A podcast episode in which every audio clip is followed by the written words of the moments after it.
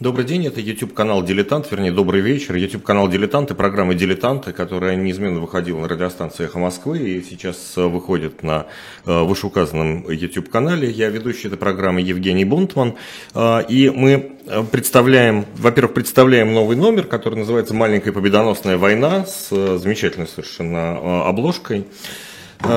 И Говорим сегодня о русско-японской войне, но не о варяге, и Мугдене, не о Порт-Артуре и Цусиме, а мы говорим о политических решениях, которые привели к русско-японской войне и которые увенчали, в общем-то, э, русско-японскую войну 1904-1905 года. Кирилл Соловьев, историк у нас э, в эфире. Здравствуйте, Кирилл Андреевич. Добрый вечер. Кто во всем виноват? Плеве? Нет. Такого никогда нельзя сказать, кто конкретно виноват. Чаще всего бывают такие эпизоды, но все-таки они скорее как исключение просматриваются, в особенности, когда речь идет о таких больших событиях. А, путь к войне, он был довольно долгий, и нельзя сказать, что этот путь был столь торный, что он обязательно должен был привести к войне. А, но большой вопрос, когда было положено начало этому пути. То ли 1882 году, когда было принято решение о строительстве Транссибирской магистрали. То ли в 1891 году, когда, собственно, началось это строительство, угу. имея в виду дальнейший потом план относительно Дальнего Востока, включая Китай и Корею. Или, может быть, здесь ключевой момент – это э, китайско-японская война 94-95 года, 1894-1795 года, которая поставила под вопрос вообще положение Китая, положение Маньчжурии, положение Кореи. Э, как мы знаем, благодаря усилию великих держав, в том числе России, Япония отказалась от части своих приобретений, включая Леодунский полуостров. Но это как одновременно с тем и обозначило и амбиции России в этом регионе. Потому что в самом скором времени будет как раз подписано соответствующее соглашение с Китаем, которое обеспечит России порт Артур как незамерзающий порт. Это вот, с одной стороны, такая вот предыстория, которая говорила о том, что Россия смотрела на Дальний Восток, имея в виду определенный интерес. Но и есть и другая история, я бы сказал, такая интеллектуальная предыстория так. этой войны. А, дело в том, что для конца XIX века, для русского общества очень были характерны самые разные геополитические мечтания. Слово геополитика еще совсем не прижилось и не было в ходу. Но, но в целом экспансионистские Но некие, некие представления о том, какая будет потом большая, разнообразная, сложно устроенная империя, что она обязательно должна включить в себя, может быть, весь Китай, что покорение Китая – это небольшая трудность, что вообще Россия – это не европейская, а азиатская держава, и что природа российской власти самодержавной тяготеет к восточной, азиатской традиции. Было целое направление – восточничество. Один из ярких его представителей – это Эспер Эсперович Ухтомский, который как раз очень много писал и царю, и, в общем, был одним из вдохновителей поездки еще цесаревича на восток, где как раз Николай II получил удар по голове, что о чем помню все, все время. Это известнейший, а ну, он был известный публицист Ухомский, он об этом много писал. Сергей Николаевич Сыромятников, один из ведущих э, журналистов газеты «Новое время», который э, выпускает целый ряд статей, посвященных амбициям России на Востоке, имея в виду не русский Дальний Восток, а Дальний Восток в самом широком смысле этого слова. И казалось, что нет и не может быть никаких конкурентов потому что Китай или даже укрепляющаяся Япония, тем более Корея, как самостоятельные игроки, никак не рассматривались. А есть какие-то разумные, может быть, политические объяснения, почему Россия устремилась на восток? На Западе все было уже решено, все проблемы были решены, подписаны союзы. Почему устремления экспансионистские были направлены именно на восток? Ну, тут надо иметь в виду... Ну, я э, имею в виду не поэтические и философские да, устремления, а вот какие-то э, полити... политические, а не поэтические. Сугубо прагматические, да. да. И вот э, тут... Э, а тут на самом деле поэтическое и политическое тесно друг с другом связаны. Потому что, с одной стороны, действительно, что делить уже в Европе? Проблемы вполне очевидны то, что Европа разделила, делится, по крайней мере, на два блока, пока не очень понятна их конфигурация, но тем не менее этот процесс есть, и он чреват большими потрясениями. Это не было ни для кого секретом.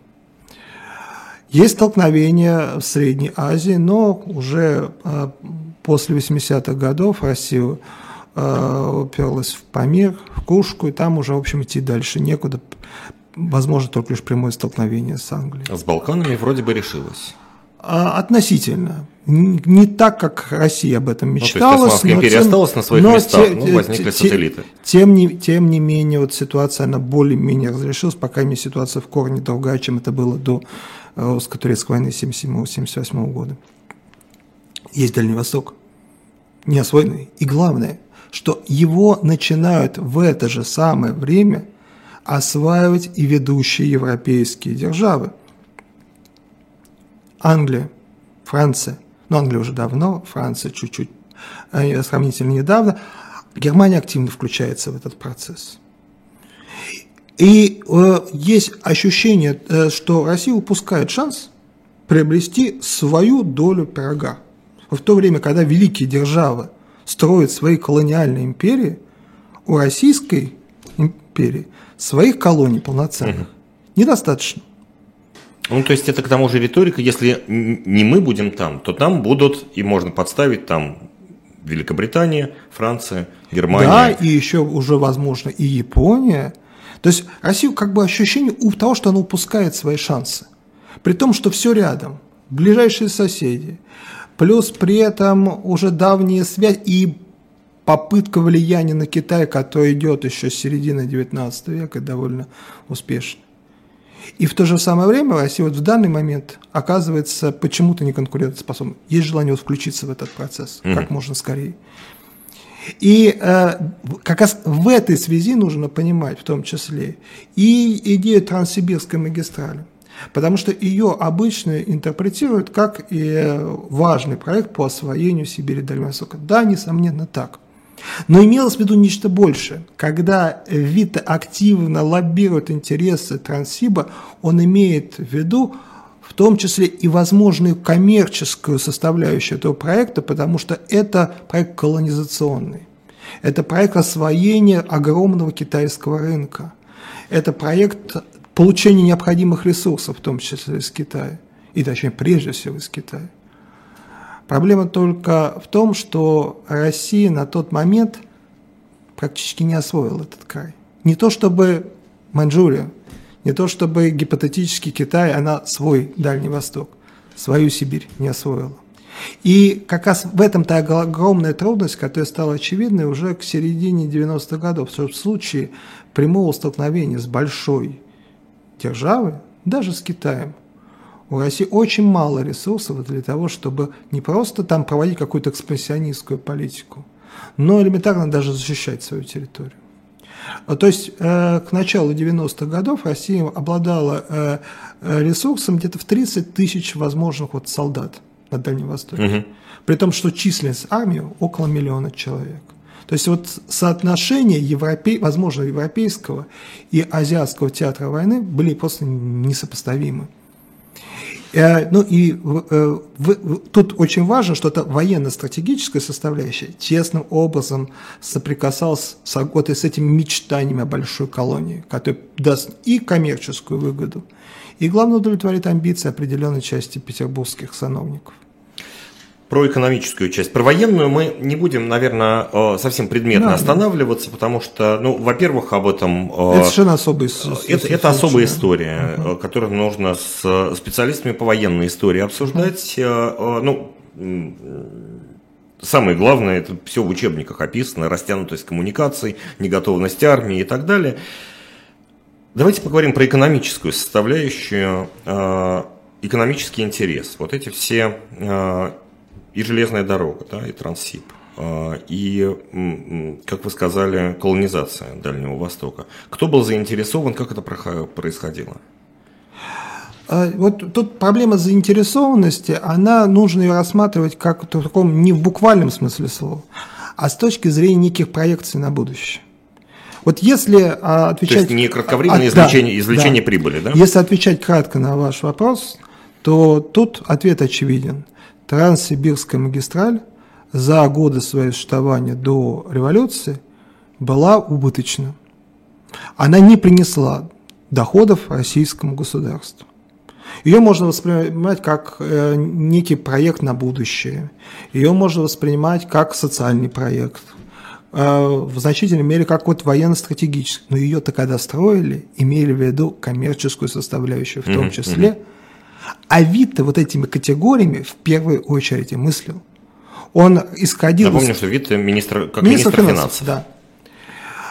Но э, как результат мы видим с вами, что, в общем, его проект, он, ну не скажу, что провалился, это неправильно, но пока не, не оправдал себя в том качестве, в котором, на которое э, Вита рассчитывал. И еще важный момент. Дело в том, что здесь включаются разные игроки, которые ищут разные интересы. Одни выстраивают модель вот этой большой колонизации Китая, а другие рассчитывают получить какую-то свою частную выгоду – и совершенно не случайно вот эта история с э, возможностью использования Кореи и ее ресурсов. И в этой связи так называемая история с безобразовцами, потому что у них свой интерес. Отнюдь не, не, не, не государственный, но тем не менее вполне себе коммерчески рассчитываемый. Речь идет о группе сановников, э, э, близких к придворным кругам, в центре которой была фигура Безобразова.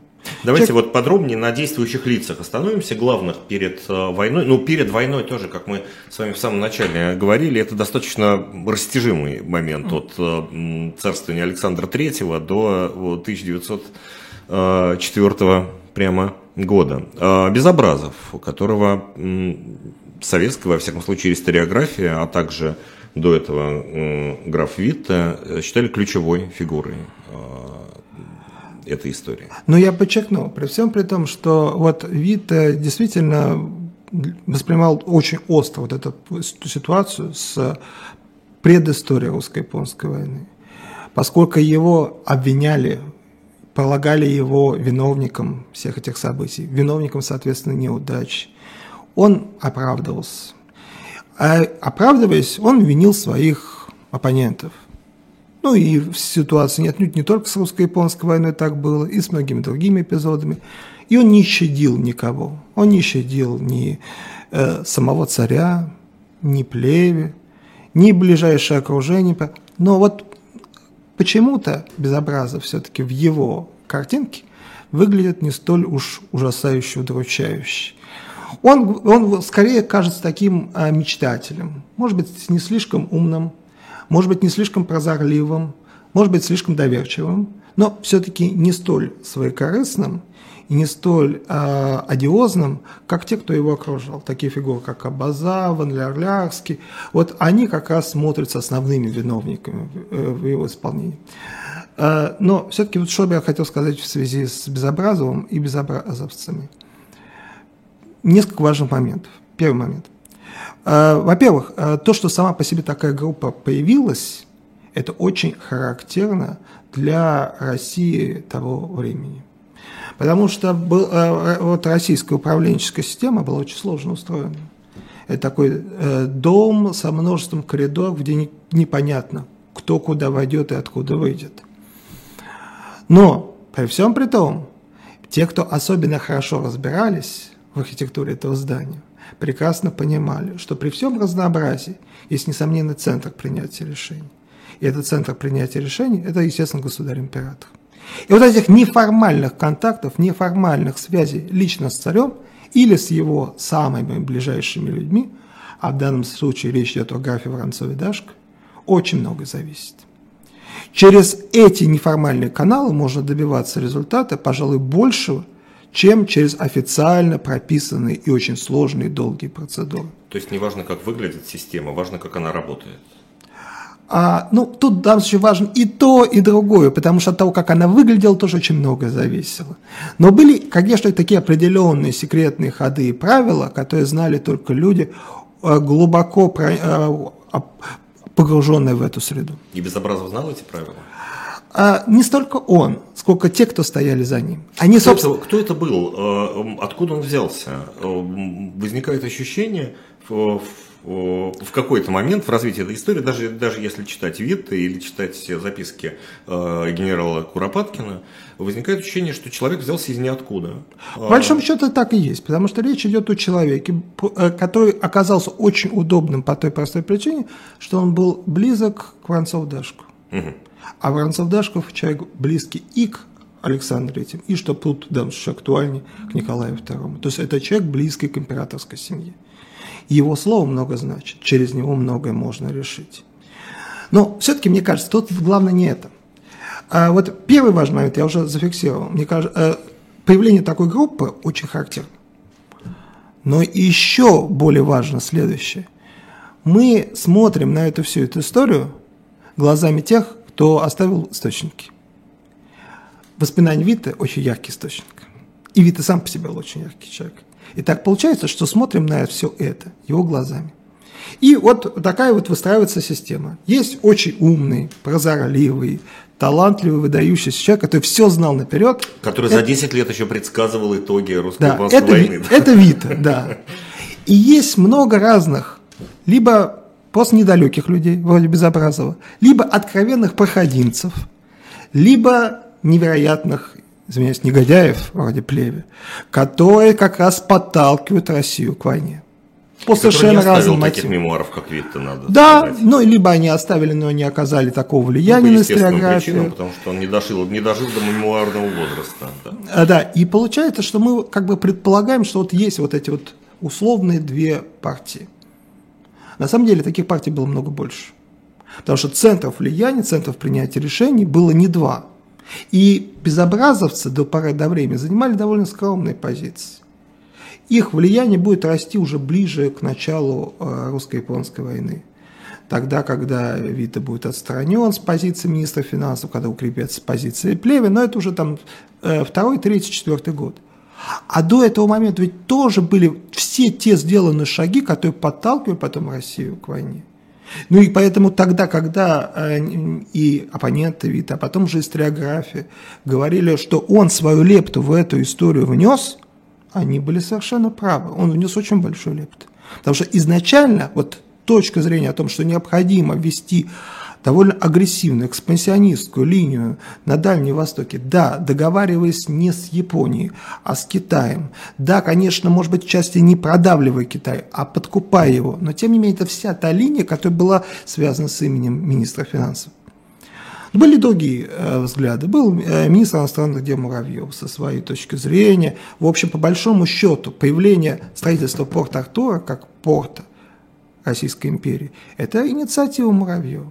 Были свои взгляды и в э, военном министерстве. И, кстати, надо заметить, что в военном министерстве очень часто взгляды были наиболее осторожные и здравые. Да, вот это, кстати, очень интересная деталь, конечно, что тот же самый э, Куропаткин, э, неоднократно упомянутый уже, был, принадлежал к партии мира, фактически. Дело в том, что они и, и Обручев прежде, возглавлявший э, главный штаб, и э, Куропаткин, будучи военным министром, они представляли себе расклад сил. Э, Куропат...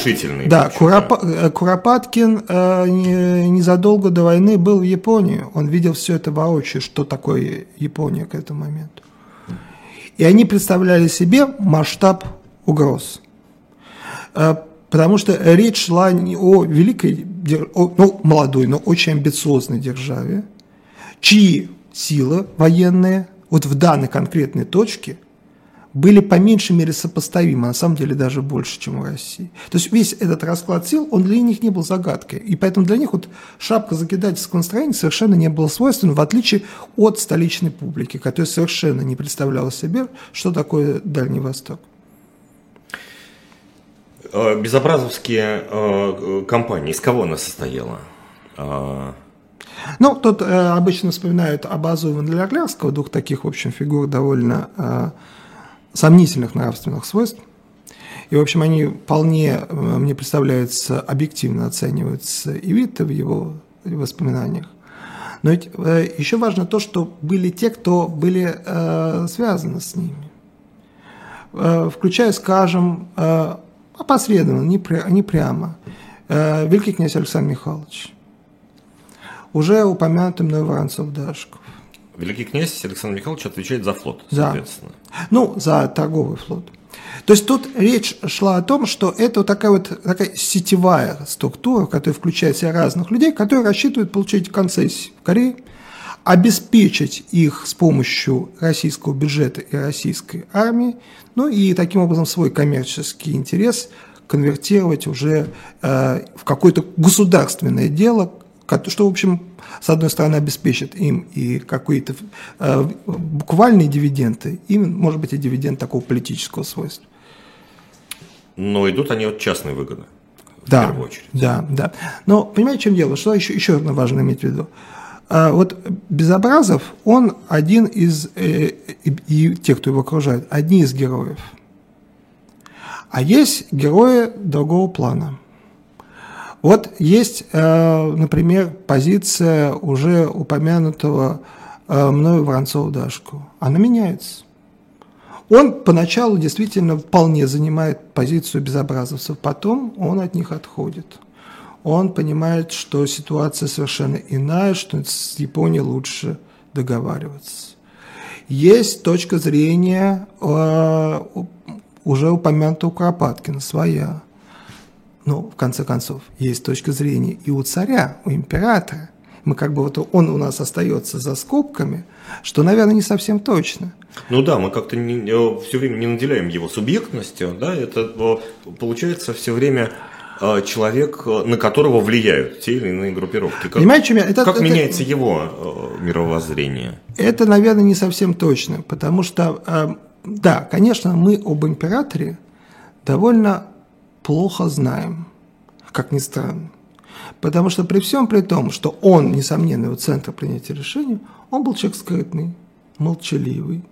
Источников, о которых он откровенно высказывается по тем или иным поводам, довольно-таки мало. И вот сказать, что вот мы найдем какой-то вот его трактат, где он точно излагает, как все должно быть, нет. Только на уровне неких намеков, высказываний или же позиции мемуаристов, когда они пытаются что-то тут понять. Вот, скажем, если мы берем с вами, э, вот был такой э, журналист, довольно близкий к э, правительственным кругам, и, кстати, близкий и к Вите, Калышко, который полагал, что на самом деле Николай II был человек до 1904-1905 года, то есть, проще говоря, до русско-японской войны, предельно внешнеполитически амбициозный. То есть его захватывала мысль о возможности э, доказать свою силу внешнеполитическую. Он был склонен к авантюре. Он, был, он недооценивал опасности. Потом русско-японская война, она заметно скорректировала его модель поведения. Но это э, вот такая точка зрения человека, который знал императора со стороны. Угу. Не очень близко, очевидно пытался как-то угадать, увидеть. Но вместе с тем надо заметить, что Калышка был связан с князем Мещерским, а князь Мещерский как раз был человек очень близкий к императорскому дому. Так что информация э, тут в данном случае была. Можно ли предположить, что... Нет, э, еще, еще секунду, да, да, секунду. да, пожалуйста. Но, но есть еще воспоминания, уже много раз упомянутого Витте. Он как раз знает и Александра Третьего, и Николая II. Отлично знает и того, и другого. Вот если очень упростить эту картину, то э, и, и ни в коем случае не принимать ее на веру, потому что э, Николай э, Вита очень не искренний и отнюдь не э, такой нечестный рассказчик, очень, очень, очень, пред, очень предвзятый, да. Но вот при всем при том, вот у него он как бы противопоставляет Александр III и Николай II. Угу. Вот в его понимании Александр III, да, человек э, не броский, не склонный э, к широким жестам, но государственный. В его понимании это человек, который э, понимает меру ответственности за свои поступки. И он противопоставляет его Николаю II. Николай II, напротив, легкомысленный, склонный к этим широким жестам, не понимающий то, что за его словами, за его решениями последуют, возможно, роковые события. Повторяю, это вот эту модель мы не принимаем на веру. Но важно то, что она в какой-то мере вот коррелирует с тем, что вот э, писал Калышка. Они вот пишут, в общем, приблизительно о том же самом. Они видят в Николае II не того человека, который мы обычно вот в нем видим, который вот как бы вот стоит над схваткой, который как бы прислушивается, принимает потом итоговое решение, в известной мере суммируя то, что ему говорили прежде. Нет, вот в этой ситуации он смотрится напротив тем, кто активно в этом деле участвует, у которого есть определенная позиция на сей счет. И чьи амбиции гораздо выше его возможностей. Да, да, несомненно. Но тут и в этом вопросе еще очень важный момент. А Николай II э, был представителем российского общества, как не покажется странно. Он слово «общество» недолюбливал, интеллигенцию как понятие вообще не принимал, но был плоть от плоти, частью вот этой среды. А эта среда... Э, российского, российского общества. Да, российское высшее общество, оно было и политически амбициозным, и внешнеполитически амбициозным. Это будет сказываться потом, впоследствии. В 1908-1909 году боснийский кризис, когда Боснию э, аннексирует э, Австро-Венгрия. В российское общество разными газетами самых разных направлений дружно говорит, это наша Цусима – кстати, отсылка к 1905 угу. году русско-японской наша дипломатическая Цусима. Мы обязаны включаться в военные действия. Мы обязаны доказать австрийцам, что мы великая держава, и мы способны э, контролировать ситуацию на Балканах. Тут понадобилась сила воли тогдашнего председателя Совета министров Столыпина, чтобы Россия в войну не ввязалась. Вот как не покажется странным, в ряде случаев сила воли нужна, чтобы не начать войну. Начать войну проще. Ну, вот. если, да, если забегая вперед, э, говорить о том, что произошло в 1914 году, ну, известно, как русское общество с каким восторгом встретило абсолютно начало верно, войны. Абсолютно. Российское общество, почитаем прессу, июля 2014 года, то есть накануне войны, оно в состоянии возбуждения требует возмездия, наказать, Пишут, ну, доказать. Очень редко кто высказывался иначе. И, ну, это вообще общеевропейская на тот момент тенденция, отнюдь не только российская, но в России это свойственно было и прежде. Это тут ну, такая... Пацифистских вылазов, наверное, все-таки было в 2014 году меньше в России, чем в условной Франции с э, Жаресом и так далее. Там были редкие, редкие попытки взывания к разуму, попытка сказать, что это путь в тупик, но мы как уходим от проблем. А проблема в том, что вот это особый стиль милитаризации сознания, который был характерен для части российской публики в начале XX века, он был популярен в разных средах, в разных сферах. И он захватывал самого государя-императора. Здесь идти на эскалацию конфликта – это плыть по течению, а не наоборот. Вот как раз напротив, откатываться от конфликта – это наоборот пытаться предложить новую повестку. А это всегда некое большее усилие. Э, в чате YouTube тоже э, много об этом писали некоторое время назад, э, до того, как вы рассказали, как оно было на самом деле. Но Про... я не присяну, как да. на самом деле. Ну, это сложно, сложно понять, как было на самом деле, учитывая закрытость Николая II, но обычно это как раз представлялось Николай II как такой вот по воле волн плывущие и всевозможные негодяи, его окружающие, подталкивающие вроде плеве, что не снимает на самом деле ответственность с плеве.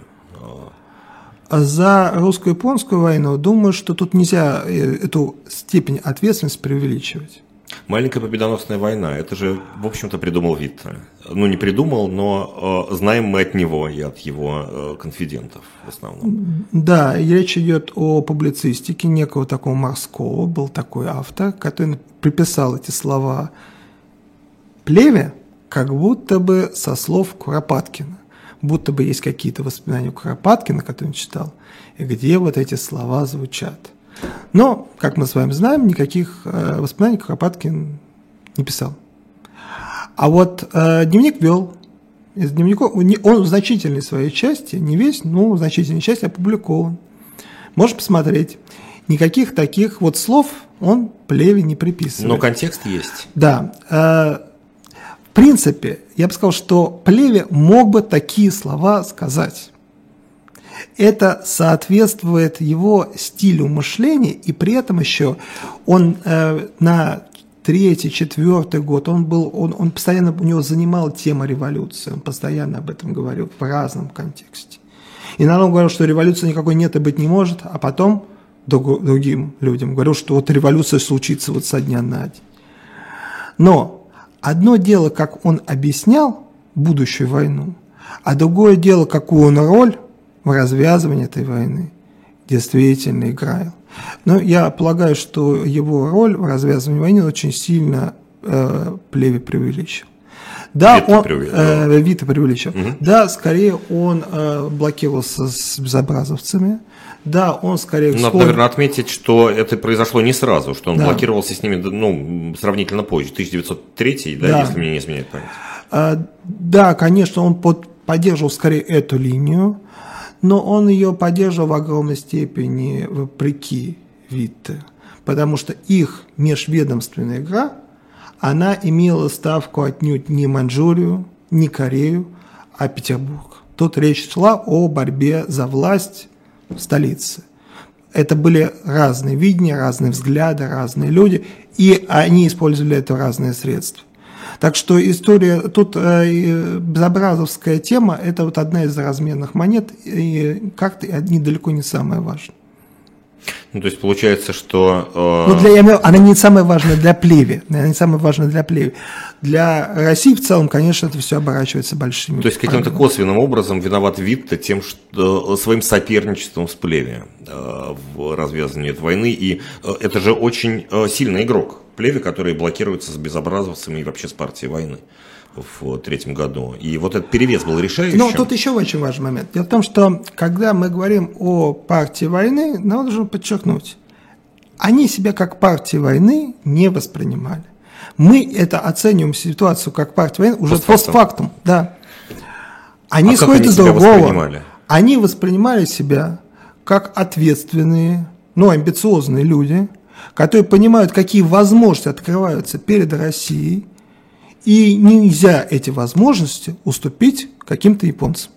Ну, каждый, наверное, руководствуется, каждая партия руководствуется мира или войны э, внешне, во всяком и случае, э, интересами государства и славой э, Отечества. Да, но они, да, это как бы разные версии, разные версии. При этом они были убеждены и не сомневались в том, что Япония войну не начнет, не развя... Ведь войну-то начала Япония, да, Формально, да. Да, да, естественно, мы знаем с вами, что э, японские требования России были отвергнуты. Но, тем не менее, формально войну начинает Японская империя. Они были убеждены, что это невозможно. Потому что Япония никогда в жизни не рискнет на то, что, чтобы напасть на Великую Россию. И они сформировали это э, мнение, О, что Ник- это Николай ни, ни на что не способные э, непонятные дикари. А, ну, они, оно как бы возникло само собой, мы знаем, там высказывания людей, очень разных людей, очень далеких от э, политики, там художник Бенуа высказывается относительно Японии, ему странна мысль вообще, что вот Япония, может, японцы могут поднять руку на Россию. То есть там люди ну, очень... Для Бенуа было много сюрпризом, да, в дневниках, как февральская революция, каждый день был сюрпризом. Так, и, и, э, дело в том, что как раз тут э, это вот палитра мнений тех людей, которые не очень представляли себе, что такое Япония, что такое Дальний Восток, какие силы сопряжены в России. Россия не очень осмыслила вообще проблему того, что такое на тот момент, что такое Сибирь, Дальний Восток, как управлять этими территориями. А совершенно разумно по этому поводу писал все тот же самый Куропаткин. Когда говорил о том, что, что вы смотрите на Маньчжурию, зачем вам ее богатство? Вы не освоили еще богатство Сибири и Дальнего Востока. Это вам принадлежит. А зачем вы думаете о каких-то чужих богатствах, которые вы тоже, разумеется, не освоите, даже если теоретически они станут вашими? То есть смысл этой войны сомнительный, угу. а э, стоимость ее очень высока. И она это была вот для Куропаткина совершенно очевидно за некоторое время до, до военных действий. Партия мира это тоже прагматики, да? Партия мира это такой, не знаю, триумвират, не триумвират из э, министра финансов, э, военного министра и министра иностранных дел, получается, формируется к 1904 году. Как получилось, что их Но, э, разумные слова, как э, слова того же самого Куропаткина, который э, тоже в записках он достаточно подробно рассказывает, как он пытается пробиться к императору со своим мнением, что он ему присылает тетради своих дневников, э, он э, что только не делает, чтобы убедить его не э, ввязываться в авантюру. Понятно, что некоторые вещи там тоже постфактум э, уже придумывает э, Куропаткин, не так, как Витта, конечно. Почему их слова не доходят до адресата? Э, ну, э, повторяю, тут здесь была другая совсем логика. Не начинать или не начинать войну, а вести активную линию внешнеполитическую. Или трусливую внешнюю политику. Ну, как можно. линия Куропаткина трусливая, несмотря да. на все его заслуги, несмотря на все его э, и, эполеты. Э, казалось, что правильно вести более агрессивную линию поведения, это оправдается потом. Отступит Япония. История Нич... нас оправдает потом. А Япония ничего поделать не может, она игрок несопоставимый с Россией. Но, кстати, обращаю внимание, вот этот расклад сил, который, в общем, очевиден любому школьнику по учебнику, и как будто бы очевидно и тогда, в 1904 году, он ведь он не убеждал не только людей в Петербурге, он не убеждал людей в самых разных частях света. Но с флотом-то было достаточно очевидно. А тем не менее, мы видим с вами вот, э, отзывы немецких, английских военных на 1904 год, они не сомневаются. Россия должна, несомненно, победить. Вопрос только в том, Япония будет раздавлена – или придавлено. Почему? А вот восприятие было таково. Одно дело большая... не могли расстаться с традиционным восприятием Конечно, России как большой державы? Большая европейская держава, которая традиционно участвует во всех раскладах мировых держав на протяжении всего последнего века, и в то же время совершенно непонятно, что по себе представлявшая азиатская держава, чьи перспективы не были никому очевидны на тот момент.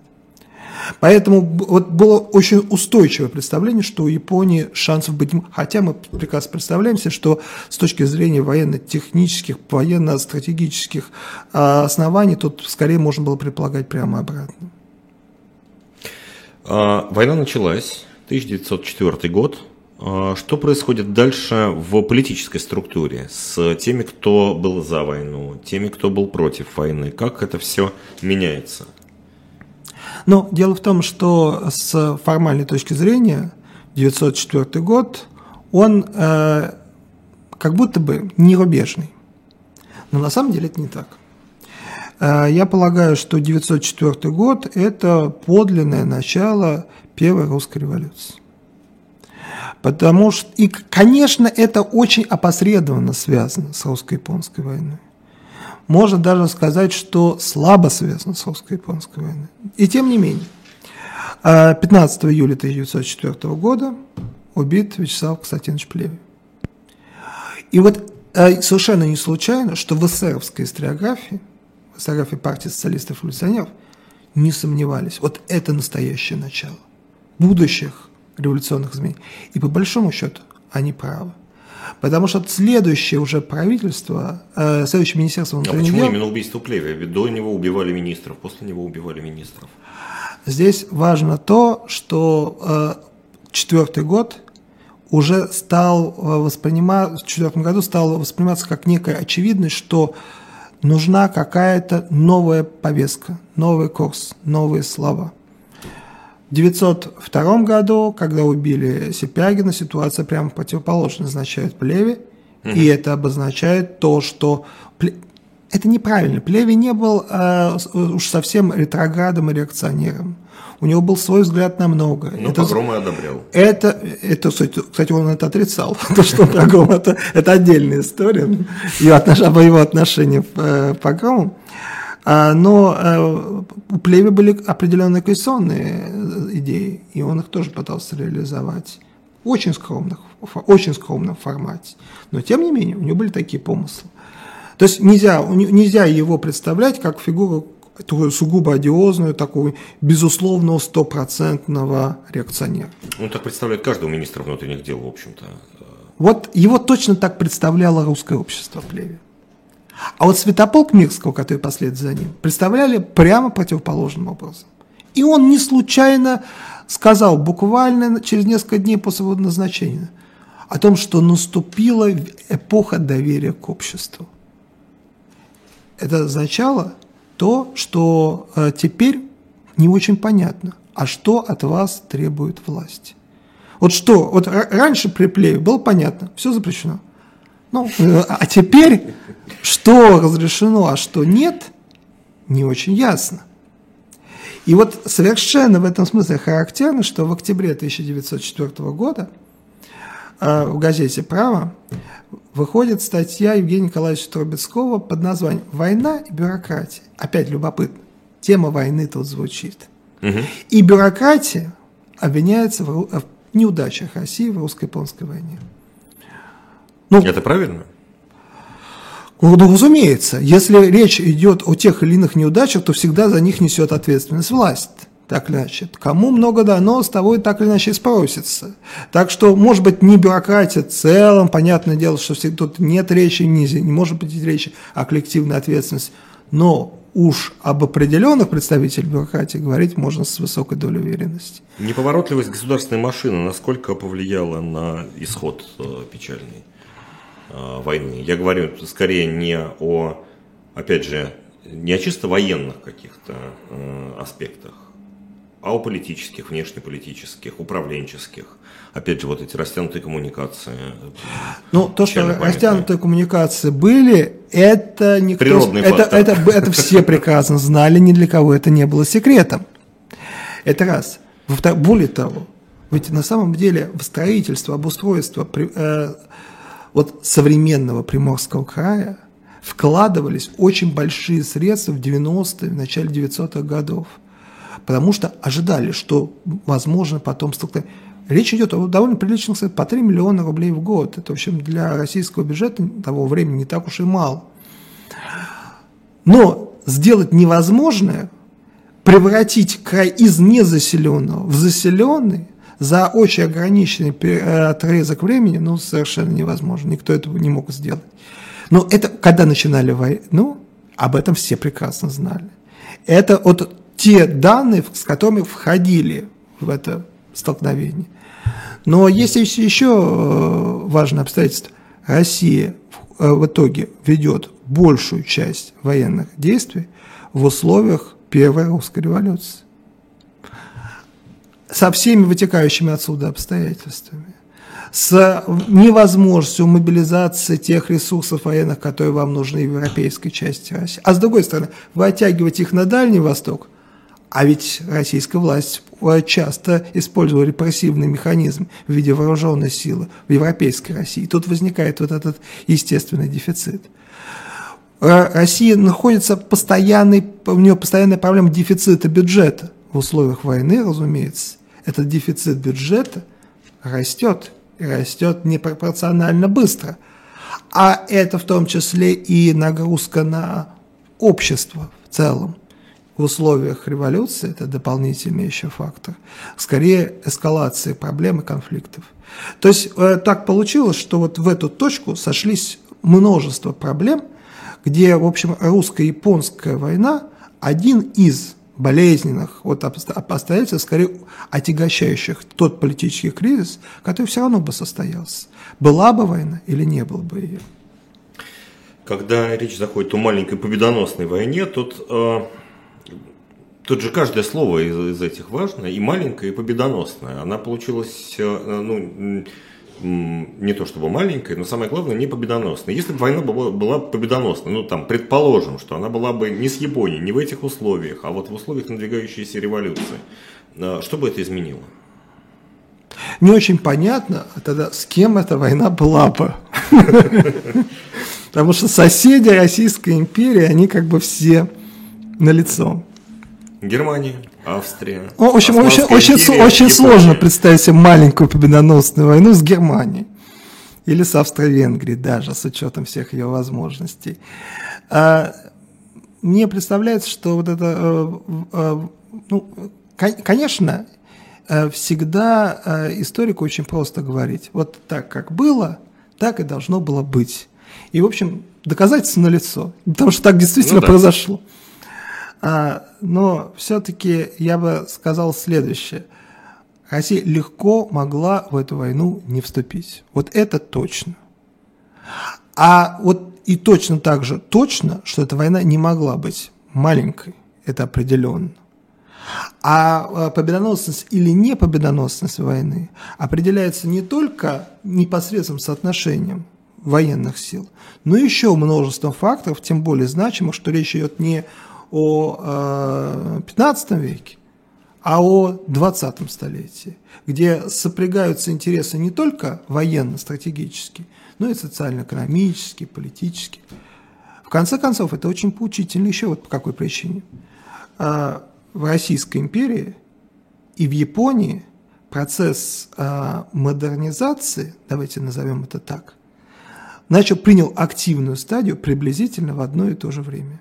Япония революция Мэйдзи. Да, в Японии революция Мэйдзи, 1868 год, а в России Великий реформа, будем давать отчет с 1861 года. И мы видим, что Япония к моменту русско-японской войны достигла того качественного состояния, когда, имея несопоставимый ресурс, но, правда, сопоставимую, имея региональные вот аспекты армию, она э, бросает вызов могущественной европейской державе и как результат побеждает. Мы же смотрим все обычно с российской стороны, что естественно. А можно посмотреть и на проблемы с японской стороны. Ну, с японской... И причем, да. и причем а к этому моменту, к 1904 году, они прошли весь путь системных преобразований, которые охватили не только социально-экономическую, но и правовую, и, главное, политическую сферу, на что в Российской империи, как мы с вами знаем, до Первой русской революции, не решились. То есть в итоге это прямое столкновение, это своего замер того, очень условно, конечно, того, что было сделано в рамках российской модернизации, незавершенной, очевидно, и японской, которая, очевидно, была ближе к завершению. А, про Японию обязательно в одной из следующих программ а, на YouTube-канале «Дилетант» а, будет речь про то, как Япония готовилась к войне. Ну, во всяком случае, надеюсь на это. Я вот предлагаю, знаете, как в конце исторических фильмов, таких э, историко-художественных фильмах, э, что было потом, да, так, что стало потом с этими людьми, про которых мы говорили, с Безобразовым, с Витте, с Куропаткиным, что стало потом с государственным аппаратом российским, а, что изменила война в судьбах и государственного аппарата, и в судьбах отдельных чиновников. Ну, это разговор... Про, Плеве, про Плеве уже сказали. Да, да. Плеве убит революционерами. А, да, за ну, погромы. Они, конечно, все так, все, все, все, все, все так или иначе умерли, да, все, все наши герои. А, дело в том, что вот э, если, если обобщенно, то, скажем так, э, русско-японская война, несомненно, фактор революции. Революция произошла. Э, меня совершенно не устраивает словосочетание, которое бывает, часто встречается в литературе, о том, что революция потерпела поражение. Революция не может потерпеть поражение она вот либо есть, либо случилась, либо нет, и тогда последствий ее нет. А если она случилась, то последствий а нет. она случилась, это факт. Она случилась. И что это значит? Это значит, что очень серьезным образом изменилась политическая система в России. Октябрьский манифест. Да. Появились законодательные учреждения. Государственная Дума, которая обладала реальными правами и реально влияла на принятие решений. Появился как результат Совет Министров, полноценное правительство. А что было, что было и, до этого? И, и, кстати, к судьбе и первым председателем Совета Министров становится Сергей Юрьевич Витте, который до этого момента подписал Портсмутский мир.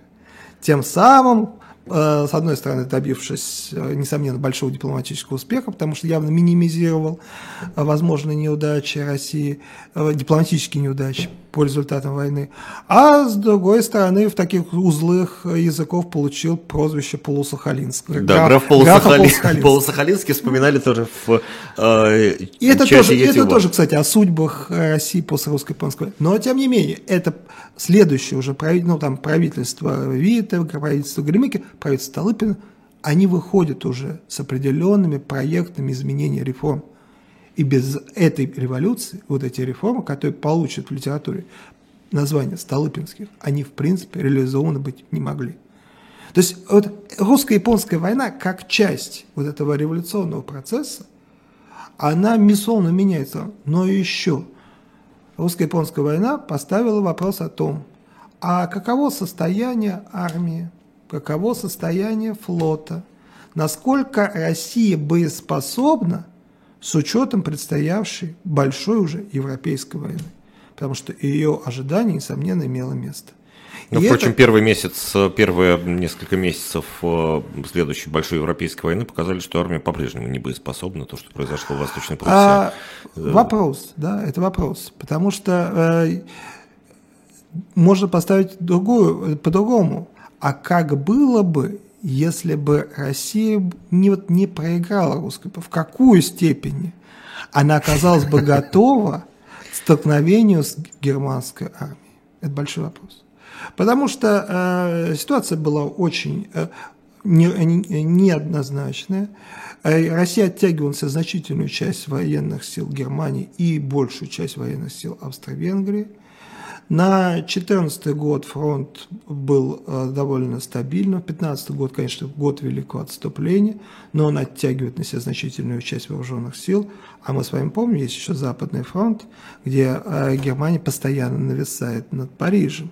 И возможность падения столицы Франции, она остается актуальной на протяжении почти всех лет войны. Так что здесь роль России в этом смысле тоже весьма определен. Но что представлялся военный э, отношение России, не будь э, русско-японской войны, мы, конечно, с вами можем только догадываться, однако определенные все Ну, это повод для размышлений, безусловно, да. таких для э, фантазий, может быть, и размышлений, и научных трудов. Подводя итог, правильно ли я понимаю, что, ну да, там, Государственную Думу разгоняли, это, может быть, она была не до конца влиятельной, но она появилась. А, появился, а, появилось правительство, какое было, появилось. И а, уже речи не было о прежней архаике. То есть система начала более или менее модернизироваться. Правильно я понимаю? Угу, Именно благодаря, благодаря русско-японской войне. Благодаря революции. А революция, как, в общем, случилась в том числе и в силу э, тех, того, того напряжения, которое оказалось для России чрезмерно. А, ну, то есть это это влияние было позитивным для общего развития государства, наверное. Вот это, это, это революция. Кровавая, там, но случившаяся. Да, и все-таки, если, если не, не вдаваться в детали, в частности, конечно, понятное дело, что всякая революция – это вся большое бедствие. Вполне понятно, что революция даже 5-6 года, которая не привела к разрушению государственности, как это случилось фактически в 17 году, тем не менее, она была сопряжена со многими эпизодами маленькой, но гражданской войны, которая унесла много-много жизней. Это вот несомненно. Но если все-таки иметь в виду социальную, экономическую и, главное, политическую правовую динамику, то несомненно. А это, ее результаты – это большой шаг вперед, который сделала Россия несмотря на такую контрреволюцию, на, государственный террор 6-7 года. Это отдельный разговор. Хорошо, отдельно еще поговорим обязательно. Говорили про э, маленькую победоносную русско-японскую войну, которая не получилась ни маленькой, ни победоносной, но войной получилась, э, безусловно. Э, последний э, Номер журнала «Дилетант», апрельский номер, посвящен этому. Его можно э, купить в киосках и, самое главное, на э, сайте, в интернет-магазине журнала «Дилетант». Там еще много хороших книг э, обычно бывает. Всегда я не буду вам говорить, какие конкретно. Вы посмотрите обязательно и сами купите, если захотите. Кирилл Соловьев, историк, у нас был в программе «Дилетант». И сейчас я немножко расскажу, вот кроме номера, который обязательно купить, хотя бы ради, ради прекрасной прекрасной обложки, которая вполне отражает себе представление перед войной, которые были. А, про программу следующих передач. После того, как э, я с вами попрощаюсь, обязательно переключайтесь на э, канал, YouTube-канал э, «Живой гвоздь». В 19.05 там будет Ольга Бычкова с Сергеем Гуриевым, экономистом из Сианспо, которого вы прекрасно знаете. И в 20.05 Виталий Наумович Дымарский и Дмитрий Львович Быков будут в программе 2022. С вами был Евгений Бунтман. Это программа «Дилетанты» на YouTube-канале «Дилетант». Всего доброго. Спасибо, всего доброго.